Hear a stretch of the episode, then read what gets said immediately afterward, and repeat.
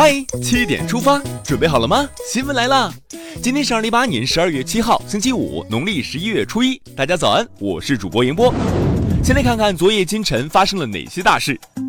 昨天，在结束对西班牙、阿根廷、巴拿马、葡萄牙国事访问，并出席二十国集团领导人第十三次峰会后，习近平回到北京，来关注华为 CFO 任正非之女孟晚舟被捕一事。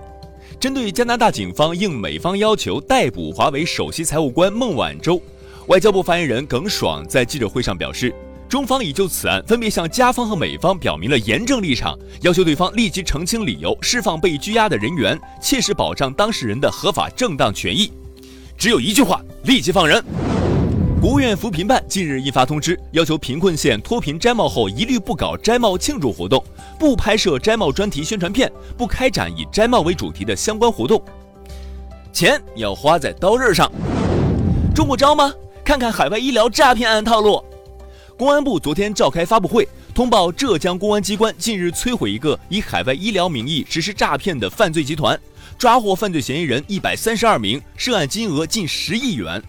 他们以免费的海外旅游为诱饵，赠送高端体检，派出假冒医疗专家，使受害者购买昂贵的抗癌药，其实主要成分是糖。请牢记，凡是免费的馅饼，多半是套路你的陷阱。被套路的还有吃螃蟹的人。继央视曝光过水蟹假冒阳澄湖大闸蟹在网上销售后，市场监管总局六日发文称，市场监管部门已对两家涉案单位进行立案查处。并对二百九十六家网店涉嫌售假行为进行了固定取证。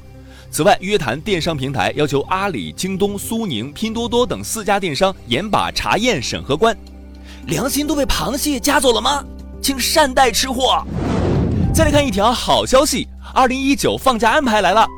经国务院批准，二零一九年节日放假安排发布，其中春节二月四号至十号放假，及三十儿至初六休息，共七天。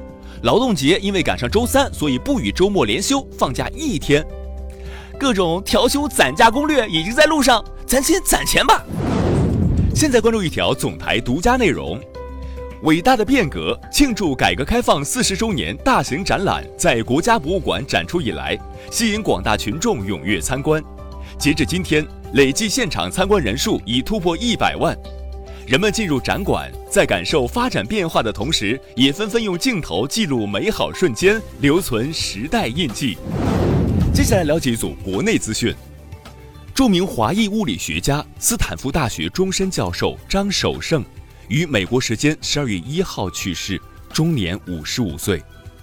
张守胜曾师从杨振宁，还被杨振宁认为是下一个华人诺贝尔奖获得者。张守胜家属在声明中表示。张守胜去世前曾和抑郁症作斗争，痛失英才，哀悼。有则入学告示深夜取消了。近日，深圳市罗岭外国语实验学校关于入学条件的补充要求被解读为五十平方米以下住房将被限制入学。昨天，罗湖区教育局回应称，已要求撤下限制条件，所有符合入读条件的孩子都会妥善安排学位。就想问一句，受教育的权利？跟家里房子大小有啥关系啊？难道是我不想住大房子吗？不是我的钱包不允许啊！昨天，胡润研究院发布二零一八年上半年全球房价指数，涨幅居前的五十个城市中有十一个中国城市，西安成为唯一一个进入涨幅前十的中国大陆城市。一线城市中，北京、上海和广州均跌出前五十名。美国城市房价涨幅居世界第一。这个冠军请拿好，不谢。近日，河南安阳一超限站交通协助交警向司机收受钱物的视频曝光。安阳警方通报称，网传辅警实为超限检测站协管人员，目前已开除收受钱物的十名协管人员，同时给予四名民警记过处分。莫伸手，伸手必被抓。这句警示还要送给这个嫌疑人。五号，四川乐山市一辆三路公交车发生爆炸。十七人受伤，经公安机关侦查，卢士兵有重大作案嫌疑。目前，公安机关正全力开展抓捕工作。劝你早日自首，天罗地网已撒下。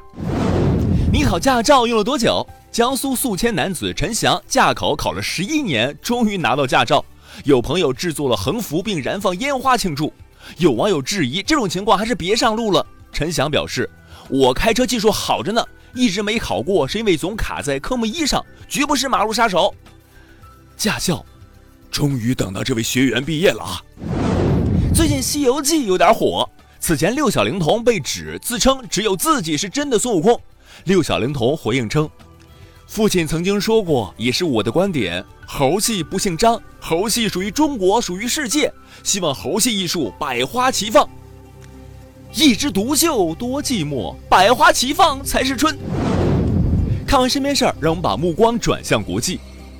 当地时间五号，美国前总统老布什的葬礼在华盛顿国家大教堂举行。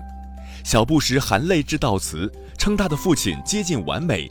并表示，父亲教会他如何做一名领导者。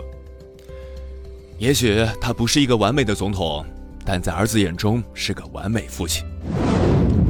昨天凌晨，驻日美军的一架战机与空中加油机在空中相撞，并坠毁在太平洋上，一人获救，六人下落不明。黄马甲还没平息，法国的卡车司机和农民也要罢工了。法国媒体五号称，法国卡车司机工会计划从本周末晚上开始举行一系列罢工，抗议削减加班费。工会代表要求和交通部长开会，如果得不到对加班时间的保证，将在全国各地罢工。一言不合就罢工，是真的刚。欧盟刑警组织与欧盟司法合作组织宣布，荷兰、意大利、德国、比利时、卢森堡五国当天采取联合行动，抓捕了八十多名意大利黑手党犯罪团伙成员，其中有多名头目。今后一段时间内，相关调查及抓捕行动仍将继续。《教父》系列电影迎来大结局，铁窗泪。接下来是今天的每日一席话：安得广厦千万间，大庇天下寒士俱欢颜。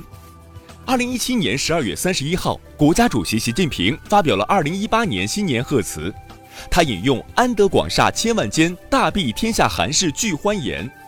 指出各项民生事业加快发展，生态环境逐步改善，人民群众有了更多获得感、幸福感、安全感。